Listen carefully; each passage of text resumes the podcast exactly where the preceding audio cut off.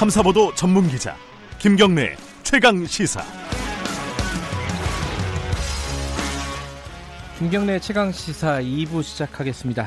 어, 1부에서 경제 얘기를 좀 했는데 뭐 두 줄로 요약하면 이런 것 같습니다. 지금 경제 상황은 꽤 어려운 상황이다. 그리고 객관적으로 볼 때 장기 저성장 국면에 들어가고 있다. 버틸 수밖에 없다. 그러나 IMF와 그때와 비교할 정도의 경제 위기는 아니다. 그건 호들갑이다. 뭐, 이 정도로 요약을 할 수 있을 것 같습니다. 어, 최경영 기자 나왔었는데, 음, 최경영 기자가 설명을 쉽게 잘한다고 6937님이 보내주셨습니다. 장관감이다. 무슨 장관일까요? 장관을 하려면은 인사청문회를 통과를 해야 됩니다. 너무 끼워 맞추는 것 같네요. 자, 어, 인사청문회 얘기 좀 해보겠습니다. 아까 예고해드렸듯이, 음, 여야 두 분 모시고, 어, 조국 법무부 장관 후보자 관련된 각종 의혹 굉장히 많이 나오고 있습니다. 어, 여당에서는 뭐 너무 신상 털기 하는 거 아니냐, 인신 공격 아니냐 이렇게 반발도 하고 있고요.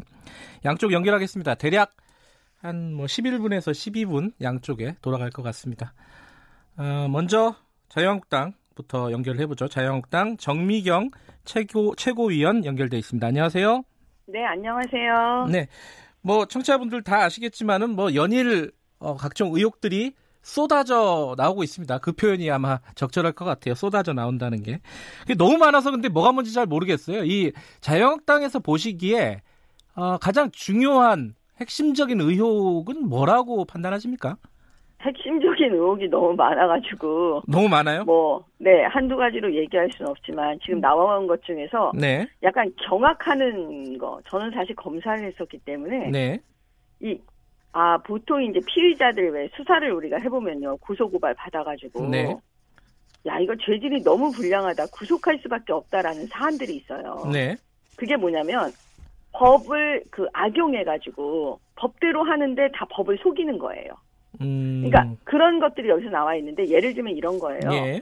그, 그 법인, 그러니까 웅동학원이라고 학교 법인이 있고, 네.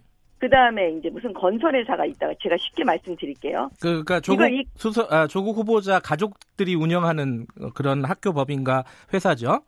네, 그리고 그 조국 수석은 거기에 이사였었어요. 네. 그 학교 법인에. 예. 그러니까 이 가족이 운영하는 말하자면 그 학교 법인하고 그 이제 무슨 건설회사 같은 게 있는 거죠. 네. 아무튼 그 과정 속에서 이게 복잡하지만 그 과정 속에서 기술 보증 기금으로부터 그 42억의 그 돈을 갚아야 돼요. 네. 예, 채무가 있는 거예요. 네. 예, 그런데 이제 거기에 그 아버지가 돌아가셔요. 이사장인데. 네. 그런데 문제는 뭐냐면 채무가 많고 예? 돈이 없어요. 네. 그러면 어떻게 되냐면 자식들한테 그 채무가 상속될까 봐 어떻게 하죠? 보통은 한정 승인으로 해버려요. 네. 그 그래서 유산 뭐냐면 채, 채무 부담을 안 한단 말이에요. 그렇죠. 쉽게 말하면. 예, 예. 상속 안 받는 거. 이것도 쉽게 그냥 말씀드리면. 예. 자, 그런 상태예요. 그러니까 거의 부도난 상태라고 봐야 되는 거죠. 이 정도면. 네. 부도난 상태란 말이에요. 근데 무슨 일이 벌어지냐? 여기까지는 그래도 그냥 이해가 돼요. 네. 근데 그 뒤가 문제예요. 보통 그 뒤는 그렇게 안 하거든요. 뭐냐? 이제 그 돈은 안 갚, 안 갚았는데 42억. 네. 문제는 51억, 51억을 가지고 이 학교 범인을 상대로 그 소송을 해요. 뭐 여러 가지 이유가 있죠. 네. 뭐 공사 대금이든 뭐든. 근데 알고 봤더니 그 소송을 제기해서 학교 법인으로부터 돈을 꺼내 가려고 하는 사람이 누구냐면 동생의 그 이혼한 부인인 거예요. 예. 그리고 동생의 그 이혼한 부인은 또 이 동생과 함께 무슨 또 회사 하나 만들어가지고 그 회사와 함께 이 돈을 학교 법인으로부터 51억을 빼가려고 하는 거예요. 네. 근데 보통 학교 법인한테는 쉽게 돈을 못 빼가요. 네. 언제 돈을 빼갈 수 있느냐? 그 해산, 청산할 때. 네. 그러니까 그 학교 법인도 망했을 때. 네. 근데 그거는 정관의 규정이 있고 이사들이 결정하죠, 보통. 근데 문제는 또 뭐냐? 그거는 사- 소송을 통해서 그 채권을 먼저 갖고 있어야 되는 거예요. 네. 근데 그 소송을 그 이혼한 부인이 하는 거죠. 쉽게 말하면. 네. 그 동생의. 근데 보세요. 이 학교 법인이 그 조국 씨가 거기에서 이사로 있었는데 대응을 안 해요, 소송에. 그러면 뭐냐? 무변론, 변론이 없는 상태에서 바로 누가 승소하느냐? 네. 그 동생의 이혼한 부인이 승소를 해버리는 거예요. 네. 그러면 결국 뭐냐? 그 판결문을 10년에 한 번씩 계속 받아놔야 돼요. 그러면 이자가 엄청 뛰어서 지금 무슨 일이 벌어졌냐면 이 학교 법인의 총 재산은 부동산 기타 등등 합쳐서 128억인데 그 돈 채권 갖고 있는 사람 동생 부인 네. 그게 100억이 넘는 거예요. 그러면 음. 결국 뭐냐? 이 학교 법인을 통으로 다 이 먹는 거예요. 그 이혼한 부인이. 네. 그래서 무슨 얘기가 나오냐? 위장 이혼했다라는 얘기가 나와요. 그 다음에 뭐냐? 판결문에, 판결문에 이혼하지 않은 걸로 되어 있는 거예요. 부부처럼. 음. 그러니까는 당연히 그런 얘기 나오겠죠. 근데 두 번째는 뭐냐? 또 이 조국 부인과 그 이혼한 이, 이 여자, 지금 돈 엄청 많은 이 여자. 전, 전 재수 씨요. 예. 예. 이 사람 사이에 또 무슨 일이 벌어지냐면 부산에 예? 아파트가 있는데 조국 부인이 그 아파트를 임대를 해줘요. 네. 근데 그날 그 임대한 그 돈으로 그 옆에 근처에 빌라를 사요. 네. 근데 그 빌라에 누가 사냐? 그 동생 부부, 이혼했다고 하는 그 동생 부부와 어머니, 조국 씨 어머니, 그러니까 시어머니죠. 이 여자로 봐서는. 네. 그 가족이 산 거예요. 살았다고 지금 그 주장, 저기 여러 가지 지금 그 정황들이 나오고 있잖아요. 네. 그러면 결국 뭐, 뭐냐면은 그 차명으로, 명의 신탁으로 그 빌라를 산 거라고 보여져요. 네. 그러면 여기서 보면 뭐냐 소송 사기 그다음에 부동산 실권리자 등기 명의에 관한 법률 위반 그다음에 강제집행 면탈죄 그다음에 지금 사모펀드는 더 황당해요. 자기네들 재산보다 더 많은 74억을 투자를 해요. 실제로 돈이 간 건 10억이고요. 예. 근데 펀드는요 아무나 펀드 잘 안 해요. 다 우리 국민들 아시겠지만 왜냐하면 돈 100만 원, 500만 원 이렇게 투자 펀드에 투자를 해도 벌벌벌 떤다고요. 그 돈이 과연 어디로 가서 무슨 주식을 사는지 되게 궁금해 하시거든요. 네. 근데 지금 이렇게 10억 이상의 돈을 넣어놓고도 이들은 몰랐다고 지금 주장하는 거예요. 네. 근데 정말 신기한 건 뭐냐면 이 사모펀드라는 데서 이 돈을 받아가지고 어디에다가 그, 그 주식을 사냐면 관급공사 하는 거예요. 가로등 뭐 어쩌고 저쩌고.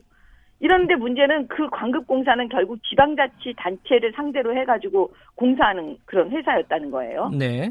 그러면은 당연히 생- 이 사람들 전부 다 다 지금 민주당, 그 다음에 청와대, 요즘은 지방자치단체장이 전부 다 민주당이에요. 네. 대부분. 그러면 이게 정보 없이 하겠습니까? 근데 그걸 뛰어넘는 일이에요. 뭐냐? 여기다가 보통 주식 투자를 할 때 주식을 갑자기 하고 아 여기 조국 씨가 뭐 이 사모펀드에다가 투자 투자했습니다 어쩝니다 이래요. 그리고 그 사모펀드 투자에서 어느 광급 공사하고 있는 그 조그만 회사 투자 그 주식을 샀다고 치면은 소문이 나겠죠. 그래서 사람들이 다 거기에다가 주식을 사겠죠. 그리고 주식값을 올리는 거예요. 네. 그리고 자기는 싹 빠져버려요. 팔고 비쌀 때 팔, 네. 빠져요. 그럼 나머지 어떻게 되겠죠? 개미 투자자들은 완전 다 망하는 거예요. 자, 그러니까 이런 황당무계한 일이 지금 벌어지고 있는 거예요. 지금 그 웅동학원과 관련된 소송 문제 그리고 뭐 네. 이제 부동산 매매 문제 그리고 사모펀드 문제 여기에 대해서 이제 설명을 좀 해주셨는데요. 네, 이쪽에 이제 반론을 들어보면은 일단은 어 어떤 절차는 다 적법하게 이루어졌다. 이런 반론과 함께 이게 조국 수석의 일이냐 동생 일 아니냐. 만약에 이 일이 뭐 문제가 있다 하더라도 그건 나중에 이제 법적으로 밝혀져야 될 문제긴 하지만은 이, 이 청와대 강기석 강기정 정무수석이 그렇게 얘기했잖아요. 이게 사촌 팔촌 청문회가 아니다. 조국 수석에 대한 청문회 아니냐. 본인의 연관성. 이 부분이 좀 희박하지 않느냐라는 반론이 있는데 이건 어떻게 보십니까? 왜 이명박 대통령 사건은 이명박 대통령 주변 다 털었잖아요. 그래놓고 왜 자기네들은 이렇게 얘기를 하죠 일단. 그 다음에 음, 본인에 대한 사건이 아니다. 저는 이런 이런 사람은 기본적으로 뭐 장관이기 이전에 네. 인간으로서 그런 말 하면 안 되는 거죠. 왜냐 본인도 한정 승인 해버렸거든. 음, 아버지 돈 안 갚겠다고 한 거예요. 보통에 있잖아요. 진짜 순수하고 착한 사람들은 어떻게 하는지 아세요? 돌아가셔도 자식들한테 유언해요. 돈 갚으라고. 근데 자기네들 돈 안 갚으려고 싹 빠진 거예요. 그리고 나 무, 무변론 해가지고 왜 그 동생 이혼한 부인한테서 그 이기게 해주잖아요. 웅동학원이. 그때 네. 이사가 조국 씨예요. 어떻게 본인이 개입 안 됐다고 얘기할 수 있어요? 아니 그러니까 말하자면은 어, 지금 방금, 방금 말씀하셨는데 본인도 한전 승인했다. 이거 이거는 근데 네. 사실 적법한 절차잖아요. 우리 법에서 규정해 놓은 권리이기도 하고요. 적법한 절차를 이용해서 사기치는 걸 소송 사기라 그래요. 사기는 이제 그 적법하진 않죠. 그건 속이는 불법이죠. 거죠. 속이는 예. 거. 예. 그다음에 이혼도 다 적법한 절차로 해요. 이혼 절차는. 근데 그거를 갖다 가짜로 이혼하는 거 그건 없어요. 그런 경우는. 음, 그러니까 지금 그런 경우를 주장하는데 아 우리 법대로 다 했어. 알아서 해. 뭐 이렇게 말해요. 그러면 법무부 장관 돼가지고 네. 많은 사람들이 다 법을 이용해서 어 사기를 쳐도 뭐라고 말 못하겠네요. 음, 지금 고발을 하신 거죠? 그 네, 자유한국당에서 고발했습니다. 어떤 네. 혐의로 고발하신 거죠? 구체적으로? 지금 제가 말씀드렸잖아요. 그다 당- 묶어서 이 하신 건가요? 42억 42억 음. 기술 보증 기금으로부터 돈 예. 빼먹으려고 한 거거든요. 예, 그래서 강제징용 면탈죄가 아마 들어갈 거고요. 예, 소송 사기도 지금 들어가고요. 예, 예. 그다음에 이거 그 나- 다른 사람 명의 신탁으로 물- 부동산 사는 거. 예, 예. 자, 그거는 그, 법에 어, 걸리죠. 주어진 시간 안에 두 가지 질문만 더 드리겠습니다. 하나는 예. 이뭐 위장 이혼이니 이런 거 동생 가정사인데 이거 자꾸 들추는 게 합당하냐? 여기에 대한 반론 하나만 해주시죠.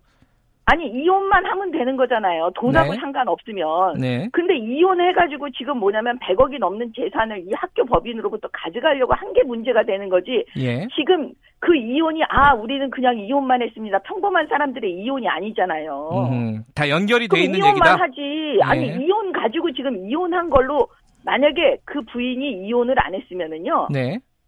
이 소송 불가능해요. 음흠. 예, 왜냐하면 그 채무를 이 사람들이 그 갖고 있어야 되니까 안 되는 거예요. 또 하나는 어 네. 지금 조국 수석 측은 아 당장 뭐 내일이라도 오늘이라도 청문회를 열자 그래서 저희가 소명을 하겠다 이렇게 하고 있는데 자유한국당은 지금 청문회 일정을 안 잡고 있지 않습니까? 이거 그거는 예. 조국 씨 입장에서는 네 이게 빨리 열어지면 네. 그만큼 언론에서 이제 덜 얘기가 돼, 더, 덜 떠든다 쉽게 말하면 네. 예? 그걸 짧은 시간을 해서 자기가 얘기해서 여태까지 지금 그 문재인 대통령이 어떻게 하셨어요? 청문회장에서 박영선 사건, 네 그 다음에 윤석열 사건, 네 그리고 지난번에 이미선 헌법재판소 재판관 사건, 네 그때도 주식이 문제였는데 다 뭐 하루만 버티면 되는 거잖아요 그날. 음 그리고 나면 임명했잖아요. 음흠. 그러니까 그 지금 그 작전 또 쓰려고 하는 거예요. 자유한국당 입장은 그러면 최대한 미루겠다 이런 말씀이시네요. 최대한 미루는 게 아니라 예. 어느 정도 준비를 하고 나서 해야 되겠다는 거죠. 예, 알겠습니다. 뭐 간략하게나마 어, 자유한국당에서 제기하는 의혹 제기를 좀 들어봤습니다. 오늘 말씀 감사합니다. 네. 자유한국당 정미경 최고위원이었고요. 자 이제 더불어민주당 입장도 들어보죠. 박주민 최고위원 연결돼 있습니다. 안녕하세요. 예, 안녕하십니까. 들으셨죠? 저기 정미경 최고위원 얘기요. 예, 말씀하신 거 다 들었어요. 일단요, 어, 예, 이 운동학원과 관련된 소송 사기라고 이제 의혹 제기를 하신 거잖아요. 저쪽에서는. 그러니까 제가 말씀을 들으면서 너무 좀 황당했어요. 예, 반론을 좀 말씀해 주세요. 예. 법리적으로 전혀 말씀이 안 되는, 말이 안 되는 말씀하고 계세요. 네. 자, 첫 번째로, 기보가 갖고 있는 채권, 즉, 기보로. 기술 보증기금. 있는, 예. 예. 채무를 면탈하기 위해서 이런 일들을 벌였다라고 지금 얘기를 하고 계세요. 네. 이게 전혀 말이 안 돼요. 왜냐하면 기술보증기금에 대해서 채무를 지고 있는 사람은 조국 교수 동생 개인이에요. 네. 자, 그럼 개인의 채무래, 채무예요. 근데 지금 웅동학원을 대상으로 한 공사대금 채권은 조국 교수의 동생이 아닌 고려시티 개발이라는 회사의 채권이에요. 네. 자, 개인의 채무하고 회사의 채권이 같습니까? 음.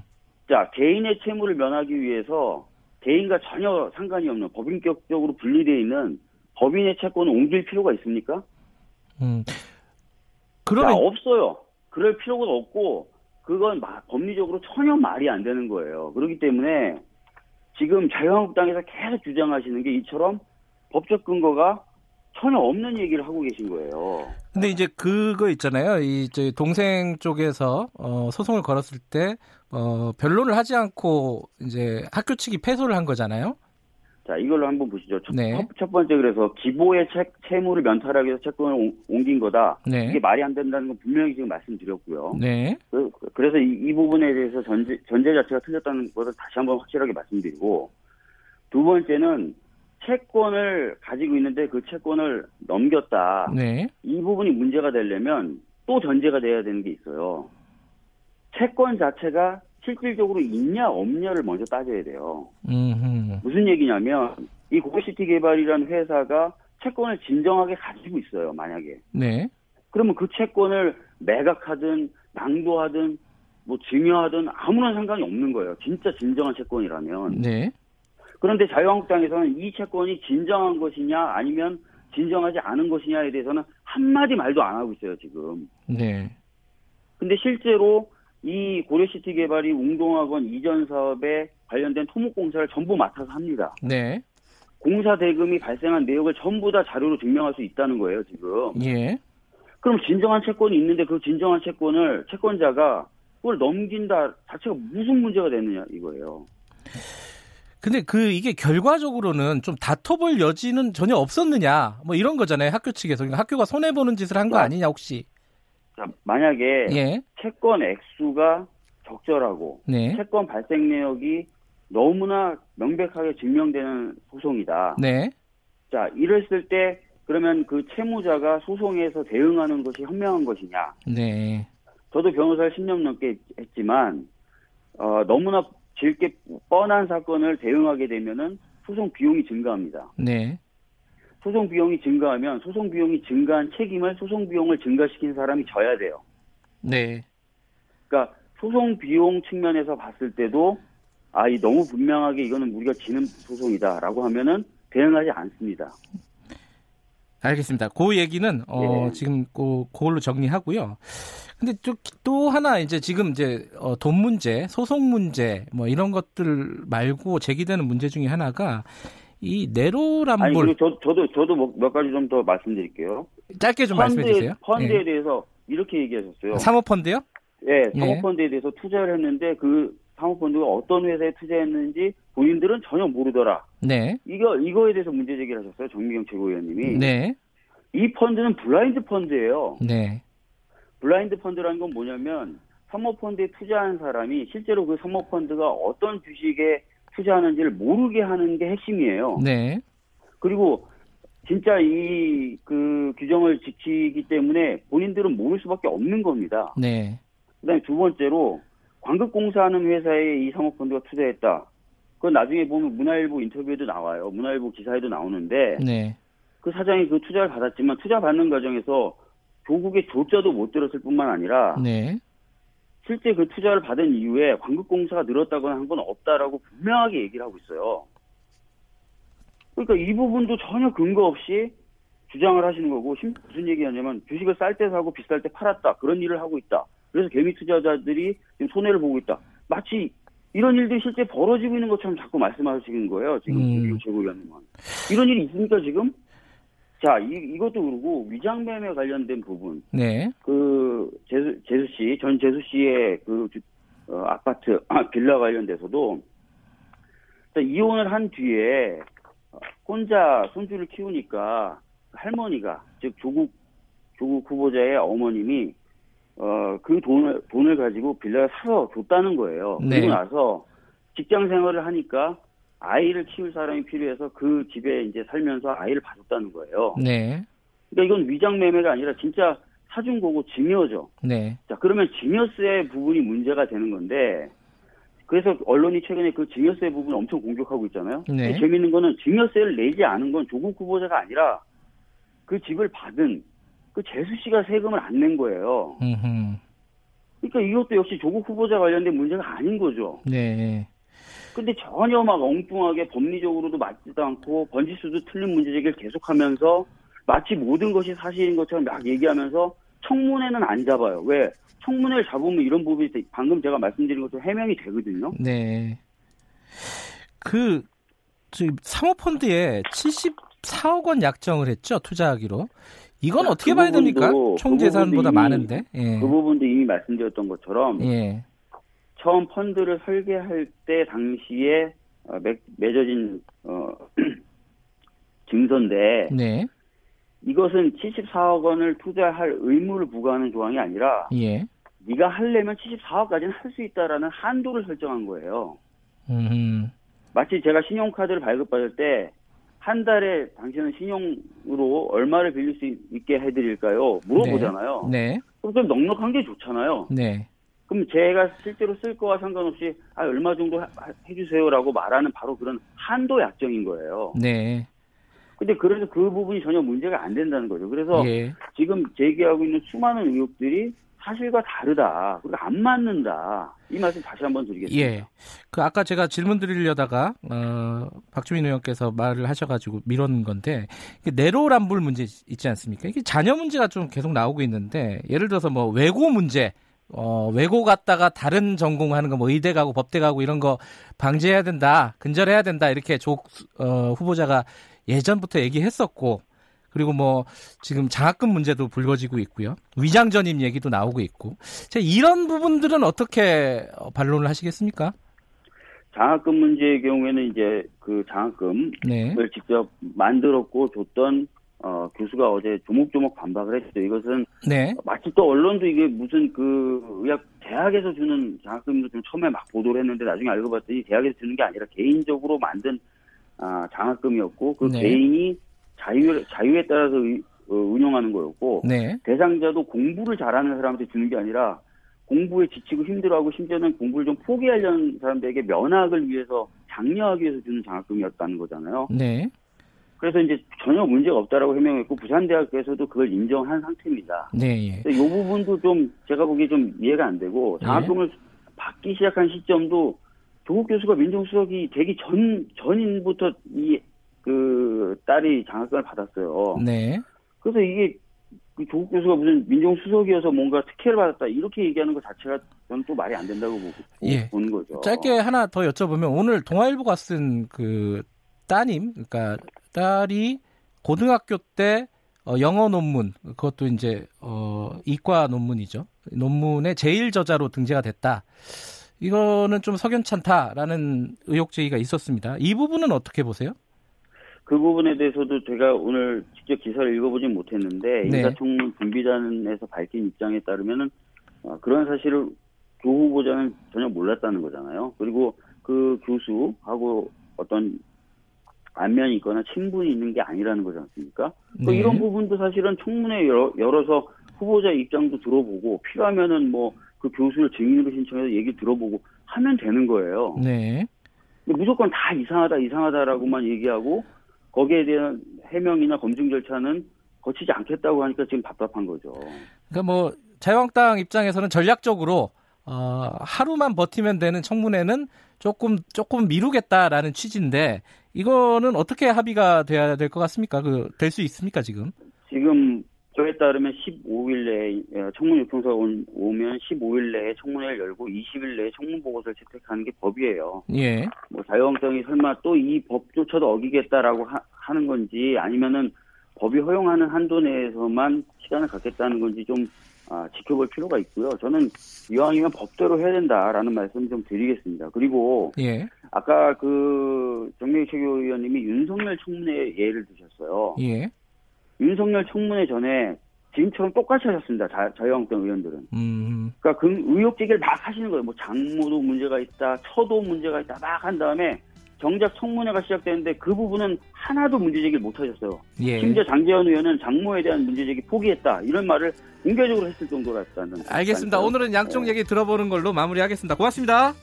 네, 감사합니다. 더불어민주당 박주민 최고위원이었습니다. 2부는 여기까지 하겠습니다. 잠시 후 3부에서 뵙겠습니다.